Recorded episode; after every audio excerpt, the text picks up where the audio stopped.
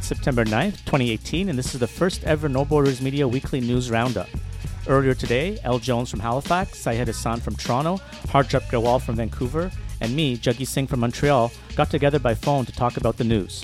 Some of the topics we covered include the nationwide prison strike, Trump resistance, and resisting the racist far right. Our conversation included opposition to the Kinder Morgan Trans Mountain Pipeline, a victory by disabled rights activists in Nova Scotia, the current Quebec elections, and resisting the Ford government in Ontario. Internationally, we reference elections in Brazil and Sweden, as well as grassroots organizing by queer communities in India and elsewhere in the Commonwealth. Our conversational detours include Colin Kaepernick and Nike, the woke industrial complex, and locking the doors of the McCain funeral to start a long overdue war crimes tribunal. We're hoping to do news roundups like this about once a week. No Borders Media, based in Toronto and Montreal, is an autonomous left wing media network. We share and create content that supports the struggles of communities in resistance with a focus on the self determination struggles of Indigenous peoples, migrants, refugees, and working class people of color, all in the context of opposition to capitalism and colonialism. Some current focuses include migrant justice, resistance to borders, anti fascism, and anarchism. We are in the early stages of our independent media project. To stay in touch, send us an email at nobordersmedianetwork at gmail.com or look for No Borders Media on Facebook or SoundCloud. Much more to come in the coming weeks and months. Let's go to that conversation between El, Jaggi, Hussan, and Harjap right now.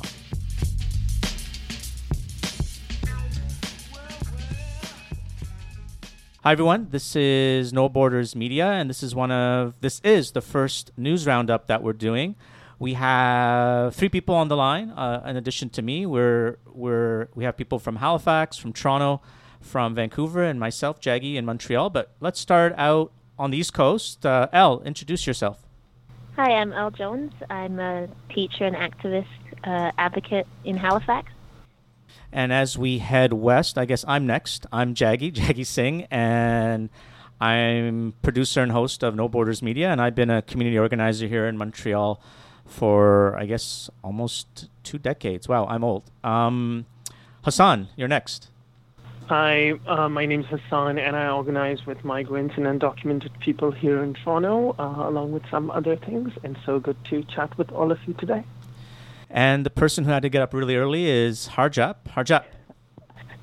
Um, yeah, Harjap. Uh, also, I think hopefully approaching two decades uh, soon. Um, basically, uh, organizing, doing community organizing, and uh, various farms uh, out on the west coast and uh, Coast Salish territories.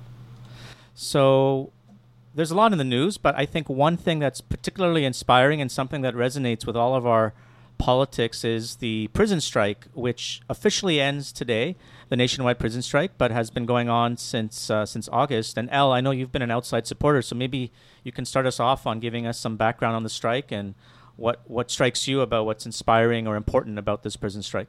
Yeah, so uh, the prison strike was called by U.S. prisoners, certainly across 17 states, and more people have joined in. And it was called for August 21st to September 9th, both of which mark important dates in the prison liberation movement. Um, for example, today is the death of George Jackson that marks the end of the strike, so those dates were chosen deliberately. Um, there's been a series of other strikes. So in 2016, there was a strike that was called, um, and I believe there was another one earlier. So there's been a number of strikes that have been happening, but this is the largest one. Um, what's important about this one in Canada in particular is that the prisoners in Burnside Prison, which is a provincial facility here in Halifax joined in the strike. So on August 19th, they released, released their statement. So both calling, saying that they were in solidarity with the American strike and releasing their own demands. Um, I think what's really important about that statement to understand is that it was very intentional and strategic what they did. So if you look at the demands, they're very, very basic demands. There's stuff like air circulation, shoes that fit, mm-hmm. uh, healthy food in the canteen. Um, they asked for a rehabilitation program. They talk about access to health care. So they very deliberately chose 10 demands that are very, very basic about the quality of life, human rights. Um, they're things that they either are guaranteed in the Correctional Act, have been promised to them before and didn't get, or are present in other jails in the province. And I just want us to understand that this was actually a very, very strategic decision, right? That um, they chose to have so-called less radical demands because they chose to pick demands that they thought that you know could be responded to, that it would be obvious if they weren't responded to that this was doable, and also that the public could perhaps see that yes, not having a towel or a change of clothes in prison is a problem. So um, it was a really, um, I think they did a really, really good job of, of um, positioning themselves. So that statement was released on the 19th. Um, and it also reviews some of the history of prison liberation, so speaks about those movements, and they position themselves as the descendants of those movements and in solidarity with those. Um, since then, so it took our Minister of Justice until Thursday to respond. So this is going on from August 21st, and in fact, the statement's released on the 19th, which is when they really sort of say that they start their protest. Um, initially, the Department of Justice said there's no protests happening. We have all these programs. None of this is a problem. We have great menus. So essentially said they were lying about the conditions. And one of the things that's really interesting that happens is that in the statement, the prisoners say, we understand the staff are facing injustice as well, that they are workers in the system. And so the staff actually has been, I wouldn't necessarily go as far as supportive, but the staff has certainly validated that a lot of the conditions are problems and that they themselves are affected by that. So they're saying, yeah, you're right, and we're going to work in that condition. So there's been this kind of at least small solidarity between the prison workers and the people in prison that's been a really interesting feature of this strike. Um, so a lot of people that work in the prison, like the head of the union, said, "Yeah, I want a response on this stuff too." But the Department of and that validated the demands, right? Because they were calling them liars, which is what always happens, right? People say, "Oh, they're in prison, they're criminals," except we had staff saying, "They're right, they're right. This is happening. It's true. It's worse than they're telling you," right? So um, mm-hmm. finally, on Thursday, the Minister of Justice released the response and. Um, just a nonsense response as usual, right? Mm-hmm. So, oh, you know, we understand that prison, like, there's a lot of challenges.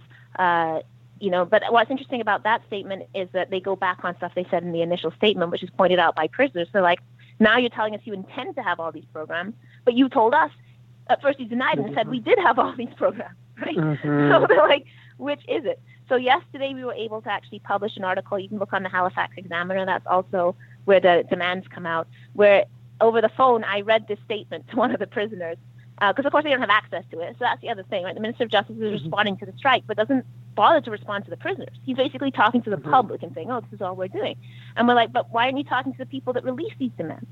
You're saying, "Oh, we're having a great conversation. It's very important." It's like, but you're not having that conversation with the people who caused the conversation. So I read that statement to the people in prison. You get some um, very interesting responses. So basically, um, that he's not telling the truth, right? Like, oh, you're saying you're getting programs now. It's been 18 years. So, like, what do you want, right? Um, so that was kind of what happened at the end of the strike, but they did actually force a government response, which I think is very interesting. Um, there's also an article that came out in the Canadian press where a lot of the advocates are saying that uh, this is inspiring to other prisons because they went about it in this way with releasing demands and calling upon the public and calling for this collective responsibility. Um, so we'll see mm-hmm. what effect that that has perhaps on future prison organizing. Hussan or Harjap, do you want anything about the prison strike? I mean, I think what's really interesting is how similar this is to what happened with the immigration detainee hunger strike uh, and the last protest that happened here in Ontario. So you've heard about it, El, but you know, it mm-hmm. started. Mm-hmm. Give us, give us the year. Uh, give us the year, Hussan, Hussan and uh, some of the like really quickly the basic background to that. Just uh, the first one was in September 2013. 191 immigration detainees went on hunger strike. In the end, four people were on hunger strike for over 60 days. Um, there was another one in the summer of 2015 and then another one in June 2016. But this really, you know, what you're saying it really echoes what we saw where prisoners, you know, started out with really basic demands about um, asbestos in the walls and not having access to showers and not being able to make phone calls and um, not having decent food, etc. It did, of course, um, in this case, change to sort of broader immigration detention demands. But the government, you know, did issue a response, didn't meet with the detainees, didn't tell them that they had a response. Um, and really, uh, you know, the media was not really on site, had a difficulty reaching out to the prisoners, all the while while the government was saying, look, this hunger strike is not happening. Um, these, you know, it's totally fine, everything's fine. Um, people have, you know, we don't detain people, we don't detain them in provincial prisons. It seems almost like a the, the, the set response to prisoner activism, um, which I thought was interesting. Yeah, they said that here too. There's no protest, and of course, the right. irony of that is mm-hmm. in the past when people have you know rioted, as they would call it, but you know, like so mm-hmm. Um, taking it out on property or refuse to lock totally. up or you know not obey the authority yeah, yeah. of the prison of course it, that's mm-hmm. immediately unrest in the prison these people are animals so now they're like we're going to be peaceful we're not even going to get mm-hmm. disciplinary incidents so they're like we have been so careful in what we're doing in the prison and then they're like oh but they're mm-hmm. not doing anything because there's no discipline they're not refusing to lock up right so totally totally when when and I'm... we also saw here in Ontario that uh, you know prisoner um, the guards actually came out uh, and the union came out saying, look, they are right. Um, and we don't, you know, we're not trained to, for example, deal with this complex issue of immigration detention. Um, so there's definitely, I don't think we had that kind of like sort of back and forth conversation as much as would have made sense, like to actually build solidarity between workers and prisoners, which, as you know, is complicated. Uh, but I do think it's something the labor movement really needs to deal with this in this country, um, where it is unionized workers who are responsible for incarcerating people as well as denying services, rights, etc. Um, I had a chance to, uh, along with El, I had a chance to speak with um, a member of the Incarcerated Workers Organizing Committee in Oakland, and one thing that strikes me about this prison strike, um, beyond beyond what we're talking about here in, in Canada, is just the media attention that has been given to it uh, worldwide, but also in the U.S. and in Canada. I mean, it was a lead item on CBC. Uh, Kevin Rashid Johnson, a prisoner who was who's been involved with the strike in the U.S., had a had an item in in uh, in the Guardian. But even in the U.S., it's it's everywhere. Just it's just pretty stunning. Um, and from what I understand, this strike was was actually not supposed to happen now. It was supposed to happen next year, but because of the deaths of inmates during a riot in South Carolina, it, it got moved up. And uh, so you even have a piece in the New Yorker that I was reading in El. In that New Yorker piece, it talks about uh, the strike taking place in X amount of states in the U.S. and Nova Scotia. So kudos, kudos to the kudos to the folks there organizing. But what, what really gets to me, uh, and I'm not a I'm not currently an active outside organizer on prison stuff, but I can appreciate just the amount of organizing this takes and the innovative organizing this takes to for ha- because the the people actually doing the organizing are the people on the inside. Um, there's a lot of stuff that can't be shared um, by the people who engage in it, but clearly one thing that has sort of transformed the ability of prisoners to organize is cell phones. Um, and that's clearly mm-hmm. been something that's been crucial to people communicating and being able to coordinate. Well, we've been. I, the provincial has a different system, so that's been in the states. Provincial, they don't have the same restricted list that you have in federal.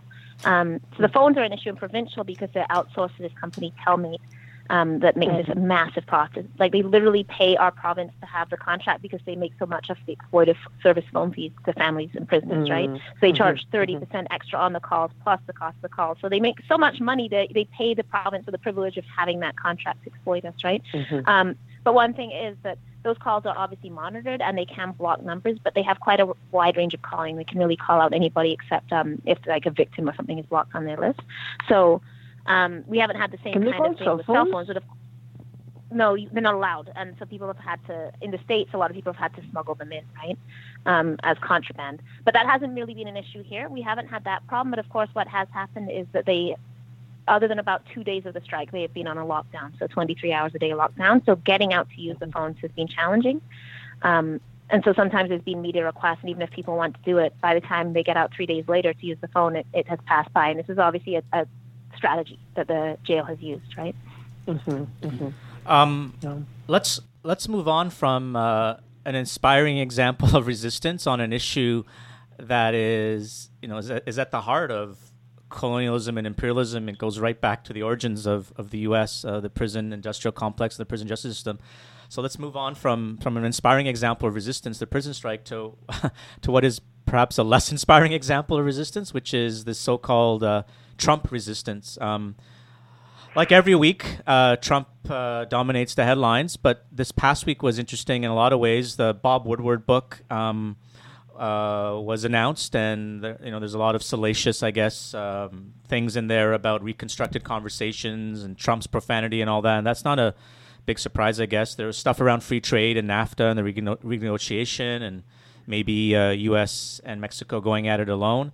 But there was also this um, this column in the uh, in the New York Times, an anonymous column by somebody who's a senior administration official in the White House, who's saying, "I'm doing what I can to." To stop the worst instincts of Trump. And I'm part of, he even used the word resistance, or she, we don't know who this person is. So they they used uh, um, the word resistance, although they said this is not the popular kind of resistance that you get from the left. Um, and they also are clearly loyal to American imperialism. They say that they like the fact that Trump is for a strong military. Um, they like aspects of his economic policy. So it's it's almost as if not almost, but the word resistance has been completely debased with with this uh, with this uh, column in the New York Times. But worse than that, it's I think it's distracting a lot of us from grounding our resistance in things like the prison strike and things like Occupy ICE actions that are happening in the U.S. in, in terms of meaningful resistance and meaningful issues. So, wondering if any of you, I've, I've just gone on a little rant there, but if any of you have thoughts mm-hmm. about uh, Trump resistance, especially uh, with the last week of news. Maybe I'll start with with uh, Harjap. Yeah, I, I, mean, I just maybe would echo what you said about it, uh, it, it kind of distracting us from what the resistance should look like on the ground. I mean, maybe just to say really quickly on the last issue, right? Like, uh, um, you know, in Tacoma, for example, I don't know if uh, folks have seen, but there's been this uh, detention um, detention strike, basically a hunger strike that detainees are doing, and there's been a solidarity expressed with a prison strike, but also I was just going to add that um, it's been kind of nice in the in the talk with uh, labor um, that people have been mentioning in terms of the labor unions, kind of mentioning these things um, about the conditions with work uh, prisoners inside prisons. That you know, uh, you know, like unions like you know grassroots unions like the IWW and grassroots groups um, are kind of the front line of really showing the solidarity towards the prison strike, even though there has been this kind of like um, you know trickling of it into the mainstream media. But so, you know, that kind of example and that kind of solidarity is precisely the kind of resistance that's not going to be shown, right? Like everything's going to be suggested that we can do this through the Democratic Party, we can do this through legislation, the interim elections are coming up, that we can get change and people really want change and they don't want to deal with Trump. But um, the reality is, and I, I think everyone knows this, right, that the institutions that were in place before, whether it was Obama or the number of people that were being deported and detained, um, the level of police violence against communities was always there. Um, and what Trump sparked was actually a movement on the ground, um, grassroots movements in response to sort of the growing fascism in the states.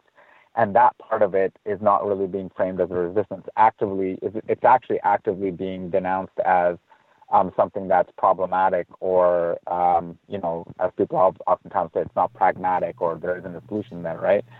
Um, to the point where, I mean, and I don't want to delve on this too much, but like when you look at this entire um, issue of NAFTA and how they're dealing with it, it's actually very clear that they're not um, promoting any kind of radical vision or resistance to NAFTA, right? So you kind of um, see this idea that there's a battle or there's resistance from the Canadian government or the Mexican government. They're not resisting the actual agreement; they're just resisting terms, right? So the overall um, implication of um, the the debates that have been happening is is that NAFTA is okay. Um, we're not going to challenge corporate power, but just that we're going to kind of tweak um, what's in the agreement. And so this is this is what like I mean I think the mainstream media obviously feeds into this, but actually a huge chunk of what traditionally was um, leftist movements have allowed for um, resistance to be sort of this reformist approach to um, dealing with uh, both NAFTA and um, the Trump regime.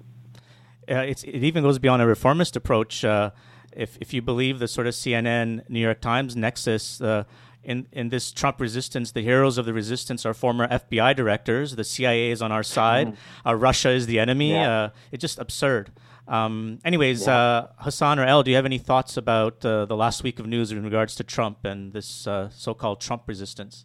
Lucy, you're being polite. I guess I'll jump in.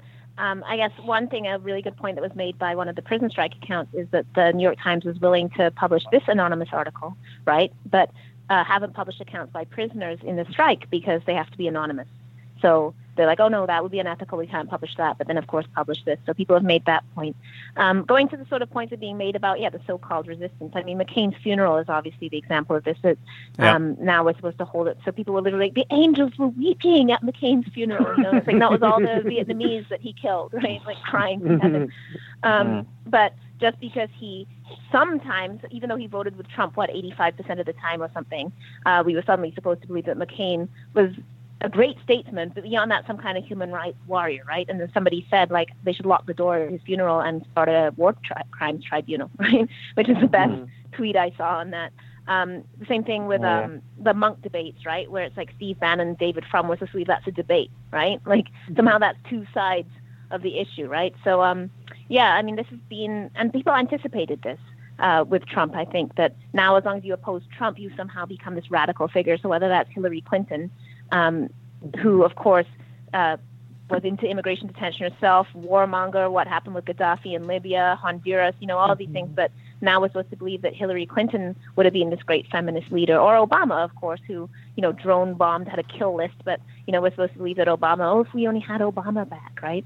Um, and I say that obviously as a black person who had to witness, you know, what people have called Obama derangement syndrome, right? Where the black community just um, ended up supporting all kinds of policies and refusing to be critical because people were so happy to have this representation that there was a complete, in many ways, abdication of any kind of um, yeah, that people just didn't want to criticize. And of course, rightfully so, people were criticizing that Obama was facing racism, but then with no criticism of his warmongering, of his deportations, of his support for the prison industrial complex. So um, Trump has really elevated this so that so the same thing as long as you oppose Trump somehow now this is what justice looks like and we're going to be fighting our way out of that for a long time and especially in Canada where mm-hmm. everything's always uh, at least it's not Trump or the belief that if racism or something is happening it's only because Trump brought it here right so the only reason why we're mm-hmm. seeing this rise of white supremacy is Trump and it's like no white supremacy has existed in Canada from jump right yeah mm-hmm. mm-hmm. Hussan wrap up our your th- our thoughts on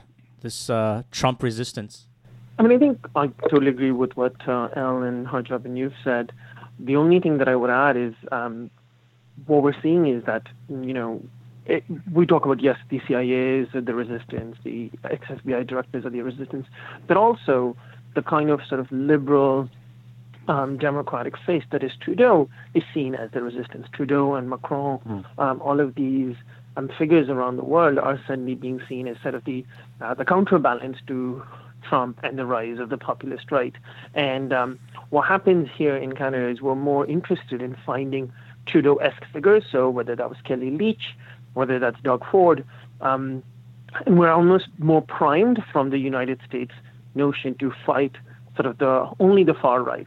And so we're actually incapable of actually engaging with our own context right here, which isn't um, the far right leading the country at least, but it, it's actually uh, sort of the more center right, which has a much prettier face and much better social media, etc. And um, so I think that we need to talk about resistance in Canada uh, in a different way. And I think Trump and the anti-Trump resistance narrative is really also shaping Canadian politics, and it's quite uh, disconcerting how far we are from analyzing our own situation.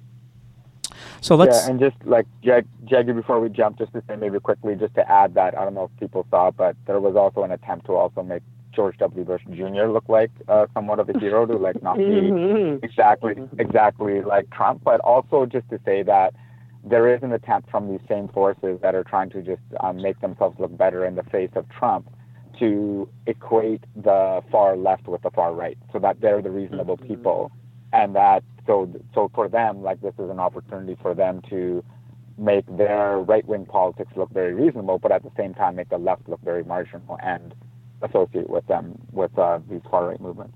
Uh, it's definitely a, a, theme we'll come back to again and again. Um, it seems to be the uh, defining challenge we have in terms of defining a clear resistance um, to the far right and to Trump. But before leaving the topic, uh, you know, just I, I, know you all, all, agree, but just to remind ourselves, there is real resistance. The prison strike is something we talked about, which hits to the heart of of the prison industrial complex and and and the American system.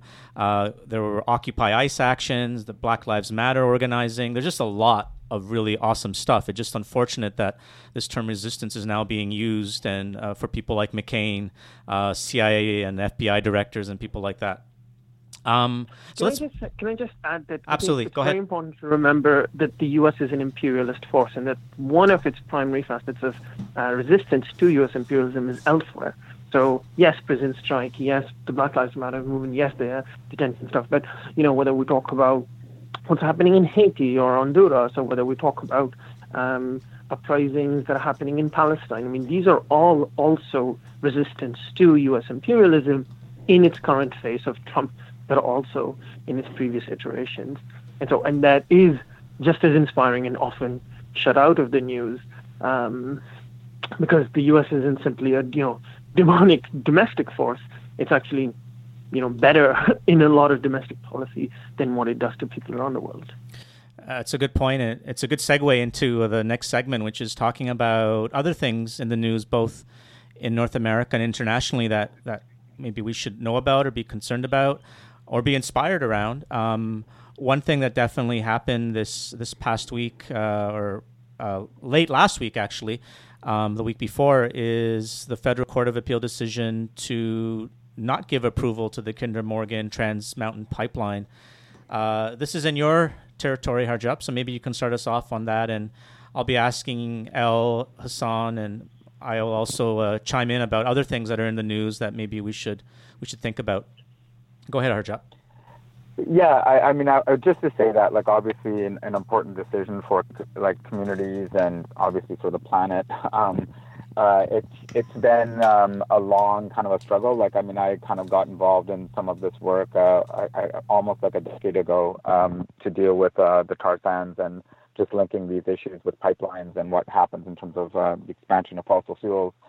But um, but I, but I do think like it was interesting in terms of the the decision in that like I mean I don't want to like go into too much detail around um, indigenous uh, opposition, but you know it was a it was an issue around consultation where generally the federal courts have been pretty um, you know uh, loose with their interpretation of what adequate consultation is. Um, so this has been like a pretty major victory, I think, in terms of the, like that it's kind of set a new standard um, in terms of uh, um, decisions to look at what um, inadequate or um, at least mention what inadequate consultation looks like. Of course, this isn't, you know, like there are other um, uh, indigenous uh, uh, legal precedents that are uh, powerful and perhaps even more powerful than this decision in terms of consent and jurisdiction on indigenous territories. Uh, title cases that have basically um, demonstrated that, especially in unceded territories out, out west, that you know, uh, the jurisdiction really lies with indigenous communities for their territories. Um, but you know, for for the purposes of like the vast majority of communities that are going through some of these consultations and all sorts of projects being proposed on their territories, it was huge. Um, but also just to say that like you know, there's a lot of um, like like Clayoquot Sound and other places. Um, there's a lot of uh, sort of celebrity environment environmental organizers that are kind of um, at the forefront of this. And I think for people uh, listening to this podcast more generally, just to realize the the amount of grassroots resistance that probably isn't going to be highlighted in a lot of the mainstream coverage of of this movement um, is, is, really what was the bedrock of uh, opposition. And and um, and not just to like say that indigenous communities obviously have been a, in the lead of this kind of opposition and have put, you know, fairly scarce financial resources oftentimes um, into legal battles, but also just at the grassroots level um, uh, in, in indigenous communities and in non-indigenous communities, the opposition was really, um, you know, led by grassroots groups that built this awareness and opposition and actions on the ground against the project. To, to reinforce that point, um, I phoned up Kanahus Manuel, who uh, I think all of you or most of you know really well. She's an indigenous warrior in the interior of British Columbia fighting this pipeline. And when I phoned her up, I figured she'd be overrun with calls from media to get response on this. And at the end of the interview, she she told me, "You have the exclusive." I'm like, "What do you mean?" And she's like, "You're the only person who phoned me up." And part of that had to do with the fact that she's in the interior, so that more of the people who live in the cities like Vancouver get attention. But it also just reinforces your point about the frontline grassroots people sort of uh, being invisibilized, uh, which is not surprising, and which is why we do shows like this. Um, El, uh, do you want to share something that's happening in the news somewhere in the world or, or locally?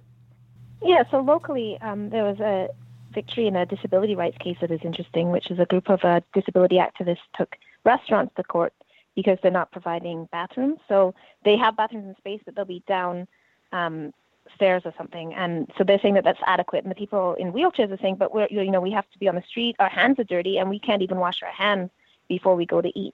Um, so they had taken the restaurants to court for that, and they actually won that and did get a small settlement, I think a thousand each. But of course, the restaurants are saying, well, it's going to cost too much to make it accessible. Um, but it was a really interesting victory in that sense because, of course, you see the province, as always, arguing against human rights, right? So all these cases that happen, um, whenever there's a human rights claim, what I always find more interesting, perhaps, is when you look at who the city or the province pays to oppose it, right? So we had a recent case with Halifax Transit where it was a 12 year case where somebody had been, oh, 18 years, I think, he had been subjected to racial harassment. And of course, the city fought it every step of the way. And then, of course, when the details come out, it's horrific. And everyone's going, "This is so awful! Look what happened! Like someone tried to run somebody over with a bus," you know. Um, and of course, the city fought it to the point of saying that racial slurs um, were protected speech under free speech. Um, and then with the province, you have obviously people with disabilities saying, "Okay, like we literally are, are getting ill because we can't wash our hands. It's not hygienic." And the province fighting back with everything they have to deny them. And again, this becomes about bathroom access. So, like, so interesting, I guess, if I tie it to the prison strike, we have people saying, you know, we can't use toilets. Like, we don't have working mm-hmm. toilets in ourselves. So these are like these levels of people in society being like, we can't go to the bathroom. And you have the province basically fighting. So um, the case itself is important in their activism, but I also think it's always important to remember that these things are not accepted by the people in power, that they constantly fight them. I was also going to say, obviously, internationally or nationally, the big news is Colin Kaepernick and Nike, and that's interesting tying into this conversation about resistance, right? Um, that could so be a whole other show. A lot of people, yeah, um, so that just ties in with this sort of in the corporate loop, right? That um, Colin Kaepernick's resistance, and people are happy because he's being paid by Nike, and this is great. But of course, Nike runs sweatshops globally, and also, of course, what happens when this kind of activism is appropriated from the streets and put into an ad for a corporation to profit off of. Um, and so, mm-hmm. again, like particularly for Black people, on the one hand, obviously, um, celebrate Kaepernick. We're happy to see him. Like I, I think everybody feels happy for Kaepernick, but of course also we have to engage with that critique of Nike as a corporation, and of course the inevitable thing that happens that um, I call it the woke industrial complex, right? like, yeah. So that Black Lives Matter becomes a slogan, and that becomes a corporate slogan. We have, um, you know, people giving like forty thousand dollar weekends to workshops to corporate people at Yale about what is Black Lives Matter, right? And this is what always mm-hmm. happens that movements get co-opted, and then how do you resist that co-optation and continue to do radical action? I'll say one more quick thing. I've been saying this about the prison strike. I know what's going to happen is the province is going to wait a few months so they don't look like they're bowing down to the demands of the prisoners, and then they're going to uh, give money to people who didn't speak out about the strike to do programs and then say that you know, mm-hmm. this proves they're addressing the problem, right? And this is what always happens: is that radical people hit the streets, people put their lives on the line, people in prison put their lives and safety on the line, and then you always have this uh, moderate core, the bourgeois core of people, the the programmers, the social workers, the professors, whoever it is, and I say this as a professor, you know, that then uh, get the grants and the money off the back of that and are mm-hmm. installed at the table where the people that risk their lives are always held out. Same reason why the resistors on the pipeline are not in the media, right? El, um, mm-hmm. you've, you've referenced a couple of times now the government in Nova Scotia, uh, both in terms of the justice minister's response to um, the prison strike and now with this uh, this inspiring organizing around um, disabled rights. Uh, could you just give a quick synopsis about who, who the hell is this government like? And uh, um, yeah, I mean, like, I, to, to be fair, you know, like those of us in Ontario, Quebec, BC, like you know, often don't pay attention to to that this kind of stuff. So let us know who, who's in government in Nova Scotia, the people you've been referencing. So we have a liberal government um, under Stephen McNeil, the premier. Um, liberal, obviously, in heavy scare quotes, uh, austerity liberal government. Um, so throughout their term, they're extremely hostile to workers. So they um, have contract disputes with nurses. Teachers went on uh, not strike, but on a, a, work. They refused to do anything. They worked to rule. They refused to do anything more than teach because of the contracts. Um, they really disputed with every union. Um, you know, like we have problems at the hospitals, what's happening. So it's it's really just an awful austerity government, and um, this is what we're dealing with here. So, of course, what we're going to be caught into is we also have a bunch of a PC leadership race going on with some awful uh, populist right wing, far right people. Probably the best one in the mm-hmm. race is mm-hmm. the one that said that Jamaicans are lazy and smoke a bunch of weed, so weed shouldn't be legalized because all the Jamaicans are going to contaminate the province. And that might be the best one. Like that might be the one that like we have the most wow. hope for. Um, and of course, we have our own Doug Ford wannabe, you know. So of course, what's going to happen is we're all going to be pressured into voting for this awful liberal government to prevent that from happening. Mm-hmm. Hussan, uh, what do you want to share that's that's in the news? Uh, I guess a couple of things. I mean, I think just jumping off what El's saying, we have the Doug Ford that everyone's trying to resist. Um, I mean, but I also think that you know, we're seeing this across the country with uh, Jason Kenney in the wings in um, Alberta, with CAQ possibly coming up in Quebec, that there is a, the shift towards the right that's happening at the provincial level, setting the stage for the federal level. But here in Ontario, at least, I mean, one thing that's constantly happening is all of the you know, every week in the last few weeks, Doug Ford's made a new announcement, and it creates kind of a new wave of different kind of um, the disaggregated protest. So on one uh, are fighting about. This cuts to the curriculum where sexual education will be, you know, cut down and will revert and will take out um, sort of the improvements that were made under the previous government. There are changes that are happening to schools. There are changes that are happening. There are mass layoffs that are happening. Um, and what we're seeing, and you know, like the indigenous ministers have been taken out, six um, different ministries of social services have been merged into one. Um, so it's kind of this onslaught that's happening on multiple fronts. The Toronto City Council um, has been cut in half, etc. And what it's doing is that we're seeing people really disaggregated and focusing on different types of fights, eh, and rather than building a united front. And not only that, we're also seeing that um, there's kind of people are using the tactics that they have in the previous 15 years because it's been 15 years of a liberal government. So a, a politics of spectacle where the notion is if we're on the streets and we're protesting and there's bad media coverage, he will bow down to pressure, which actually is just not true. It's not, you know, the the context has changed, but the tactics and strategies are not. Um, and so that's really, I think, worrying to a lot of people. But it's going to take some time to sort of move beyond um, the tactics and strategies people are so used to doing reports, press conferences, protests, that kind of thing. Um, the other thing that I wanted to share, which uh, may or may not be in people's news, is the massive resistance taking place in India.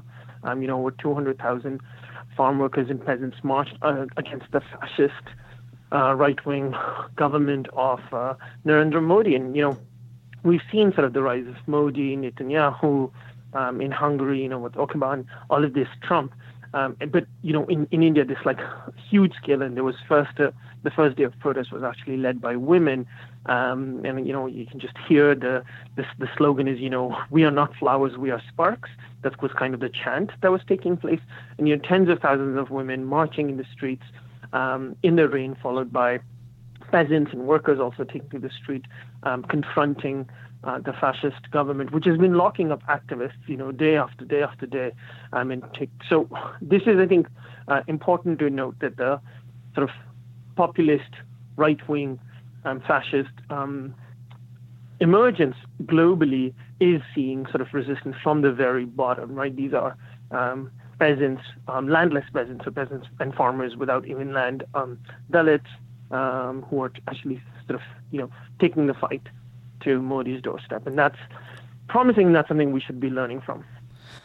I guess uh, I'll chime in too, and I'll share two things: uh, one from where I live right now, and one from where my mom used to live before she immigrated to Canada. Um, so there's a Quebec election, and I'm sure you've heard a little bit about it. But what's really fucked up about the current election? It was it was bound to happen. Is the focus on immigration and the the focus on lowering immigration. So the the party that's primed to win. Um, it's not a guarantee they'll win, but it's the it's the more right wing party. They're called CAQ, uh, Coalition Avenir Québec, um, which which is sort of a, a, a, breakaway in many ways because they, they downplay sovereignty. They're not a sovereignist party.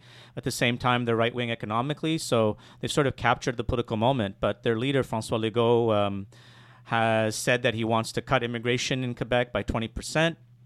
Um, also, though, he's demanded that there be a values test that people have to sign.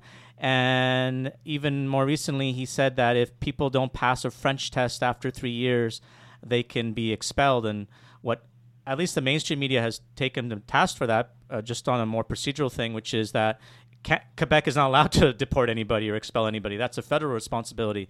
But obviously, the reason why he's saying all these things is to play dog whistle politics to the populist far right, um, the sort of people who like La Meute and people like that. Um, we'll see how that plays out. Um, in the context here in Quebec, uh, the Liberal Party is the party that doesn't play those games, um, or not as badly as as as the CAQ does or the Parti Québécois. And I guess the other thing I'll share is also from India. Um, it's something really inspiring, which is uh, the, the decision by the Supreme Court to overturn something called Section 377, which criminalized gay sex in India.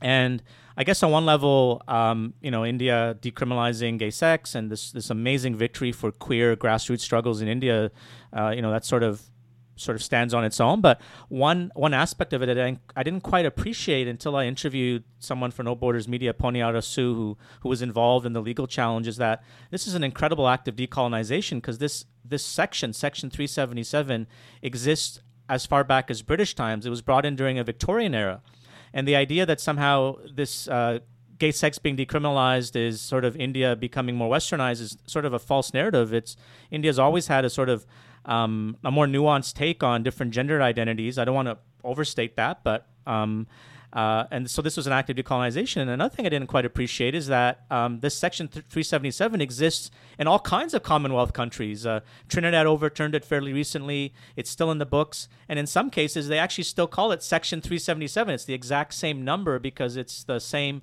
penal code that the British brought in back when they had colonized all these countries worldwide. So uh, that that is. Uh, um, go ahead so Maurice Maurice Tomlinson, who's uh, Jamaican, mm-hmm. who was a mm-hmm. refugee from um, homophobic threats in Jamaica, but he talks about this, right? So it's the same law that's on the books across the Commonwealth. It's like 1865 law, um, and of course, people now, because in the last 20 years, you know, Canada, the U.S. has become more LGBTQ friendly, and now this becomes the sign of the savagery of African countries or Caribbean countries or um, so-called third world countries. Oh, look how homophobic they are. And of course, they were the ones that brought these laws in. They're the ones that brought the Bibles. Mm-hmm. My cousin was born in 1979 in Jamaica, and my family was scared that she wouldn't even be able to go to school because she didn't have a father registered on her birth certificate. And the family literally had to like force a marriage, like we're back in 1800, right? Because um, you couldn't enter basically any decent school because they were run by the church. And this is 1979 right? Wow. Um, so these are the kind of laws that were brought in, and now, of course, it's turned back on us. Like we are these these violent, um, sexually backwards people, right? Um, but one of the things he also talks about is he remembers growing up that Jamaica was, um, you know, people knew there was a gay and they were just bachelors, and it was fine, right? I And it's actually partly the growth of the cable television. So all these U.S. pastors um, get piped into the airwaves and are able to, to bring this homophobia into Jamaica, right? So in the 80s and 90s in particular, you get this shift, and particularly in the 90s. Um, so you think the pastor that did, um, when they got rid of the real pastor that Obama had, um, what's his name again? Uh, the guy right, in Chicago. Right. And yeah, and the one they end up having, Rick something or other, um, actually is the person that's really responsible for the death penalty law in Uganda because he was going into Uganda and preaching homophobic stuff. A lot of Canadian churches that had tax exempt status here are the ones going to Jamaica and to the Caribbean and starting these homophobic churches, right? And then are basically getting the money to do that through charity status here, right? So that's also a really important piece that these countries haven't, you know, so-called always be homophobic. It's colonialism and also and also as a result of economic instability. So it's tied to, for example, in Jamaica, the the massive debt that happens, right? Um, and as people are poor, you bring in those gay people that are the threat. Um, this is something that white people are bringing to us, right? So that's a really important narrative to recognize. Maurice Tomlinson has talked about that, right? That um, that this rise of homophobia in Jamaica is tied to economic and tied to political and tied to particularly foreign political interference. That's an awesome point, uh, El. Um, we have very little time left, uh, so I just want to move into a final topic area in doing so, I'll, I'll, just reference Sweden and Brazil quickly.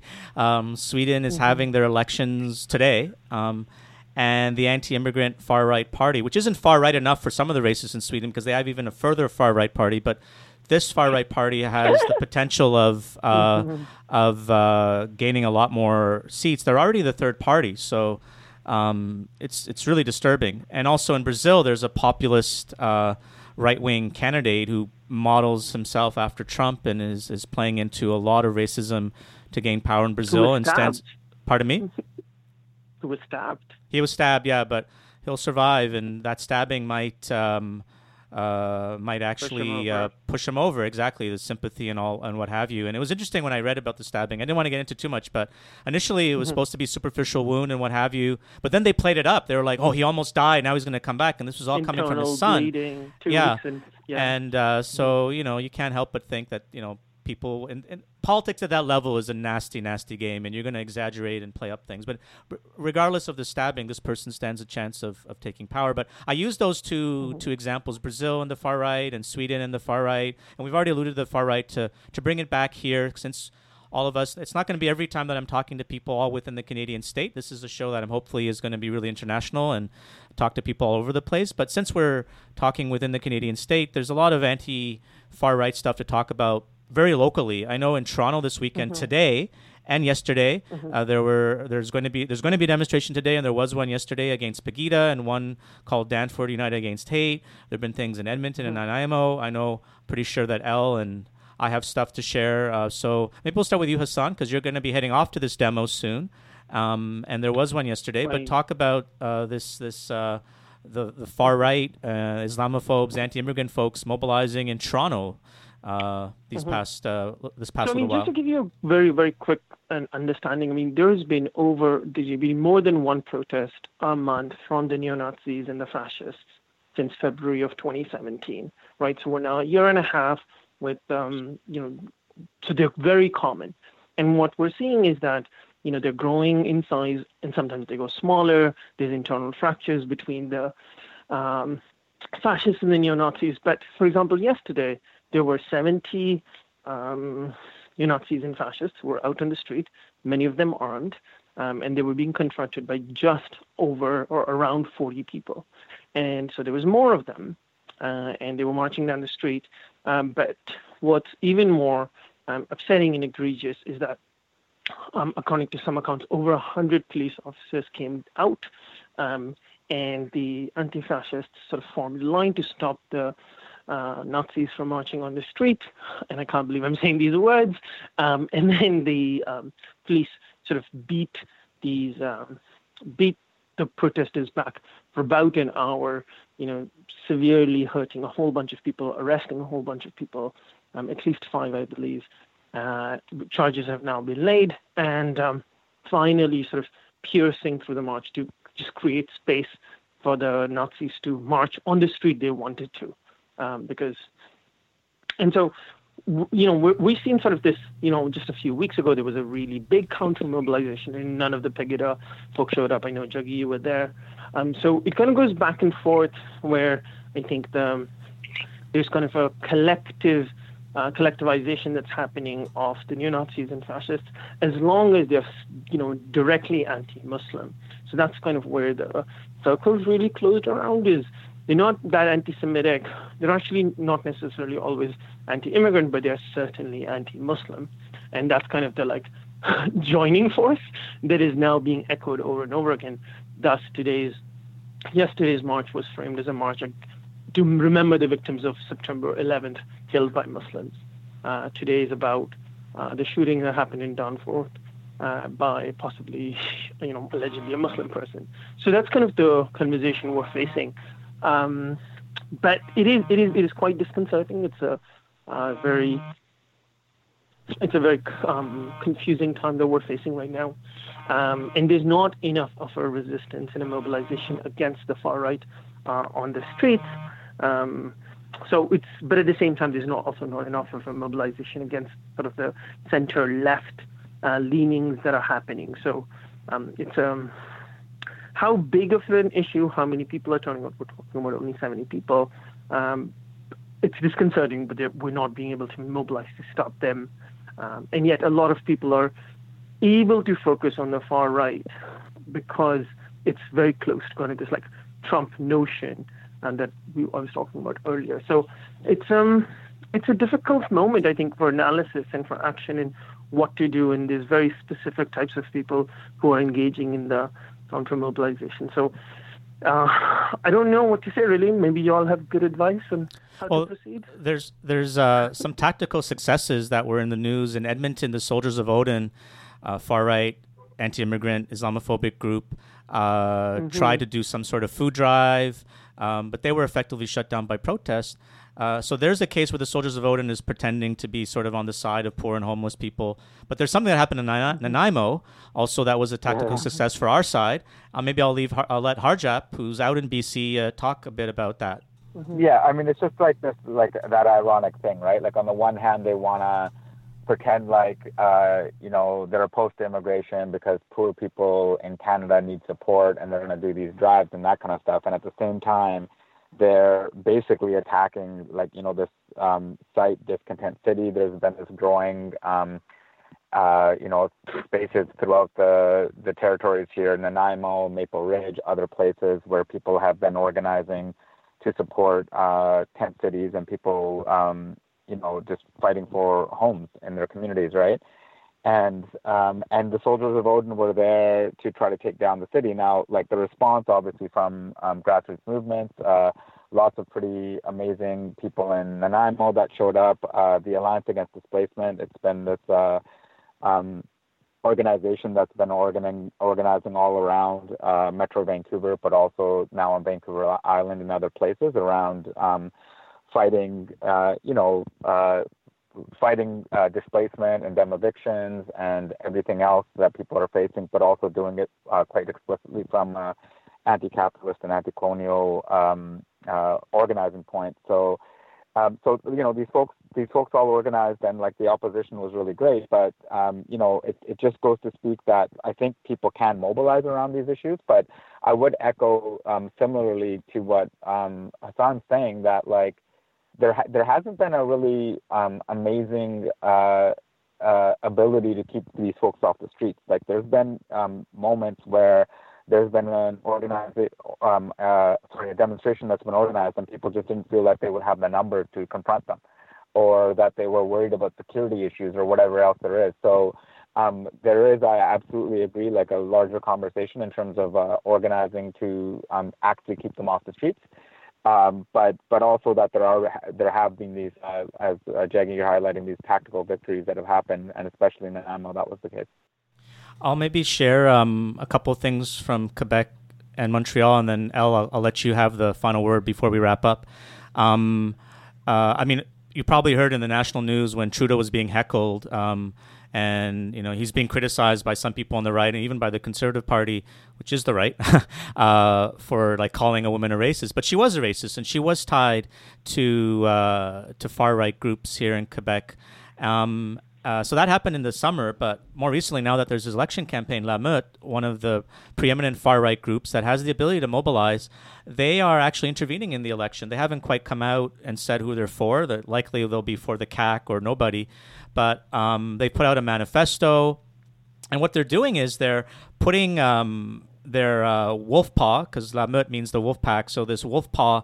Uh, outside of the offices on the sidewalk, uh, sort of, sort, sort of in chalk or in paint, uh, and they put the slogan "La Meute vous servez." La Meute is watching you.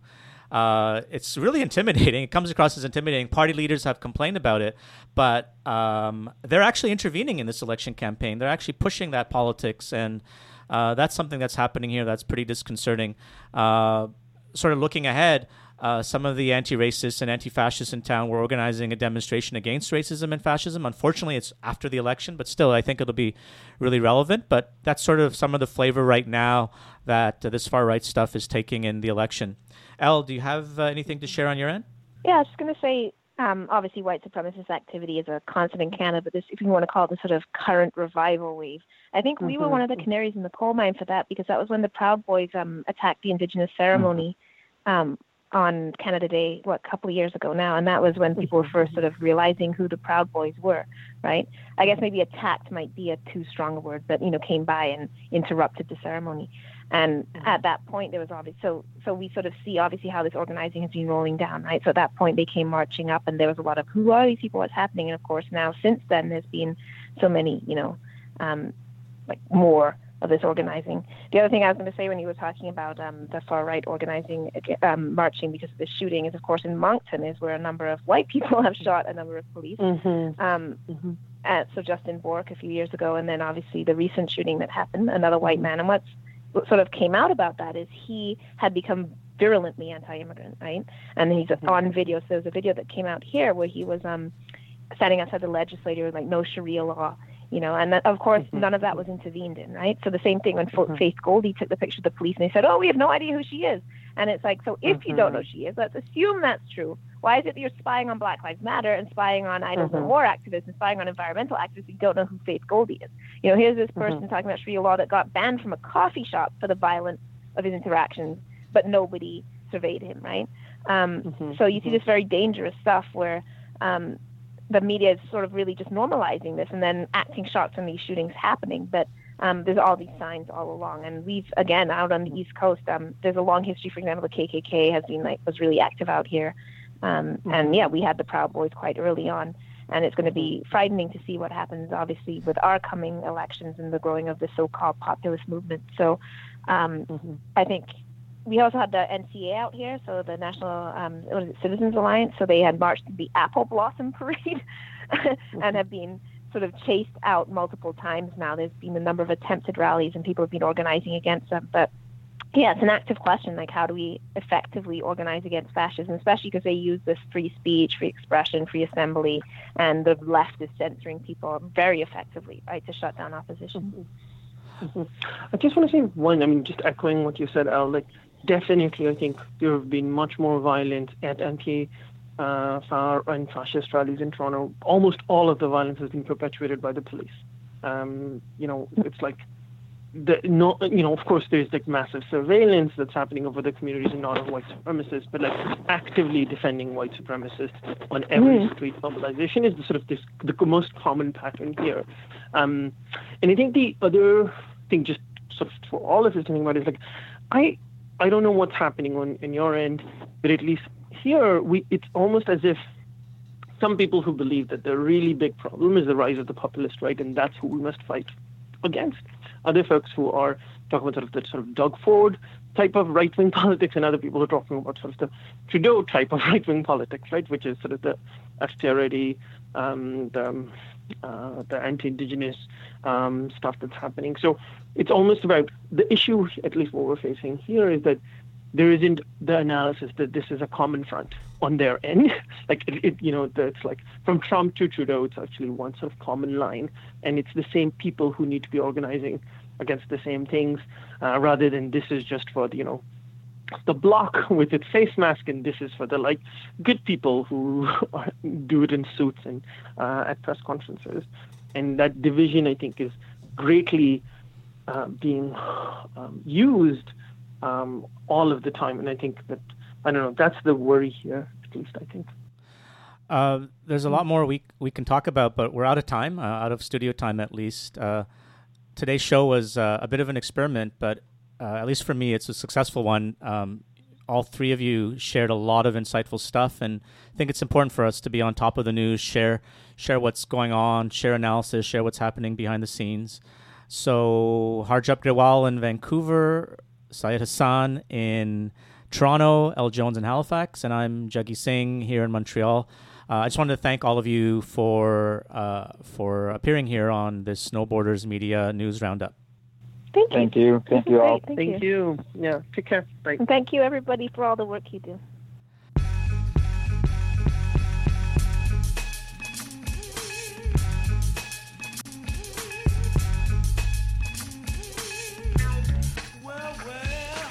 You are listening to a No Borders Media News Roundup on September 9th, 2018, featuring a conversation between El Jones from Halifax, Syed Hussan from Toronto, Harjap Grewal from Vancouver, and me, Jaggi Singh, speaking from Montreal. No Borders Media, based in Toronto and Montreal, is an autonomous left wing media network. We share and create content that supports the struggles of communities in resistance, with a focus on the self determination struggles of Indigenous peoples, migrants, refugees, and working class people of color, all in the context of opposition to capitalism and colonialism. Some current focuses include migrant justice, resistance to borders, anti fascism, and anarchism. We are in the early stages of our independent media project. To stay in touch, send us an email at nobordersmedianetwork at gmail.com or look for No Borders Media on Facebook and SoundCloud. Much more to come in the coming weeks and months.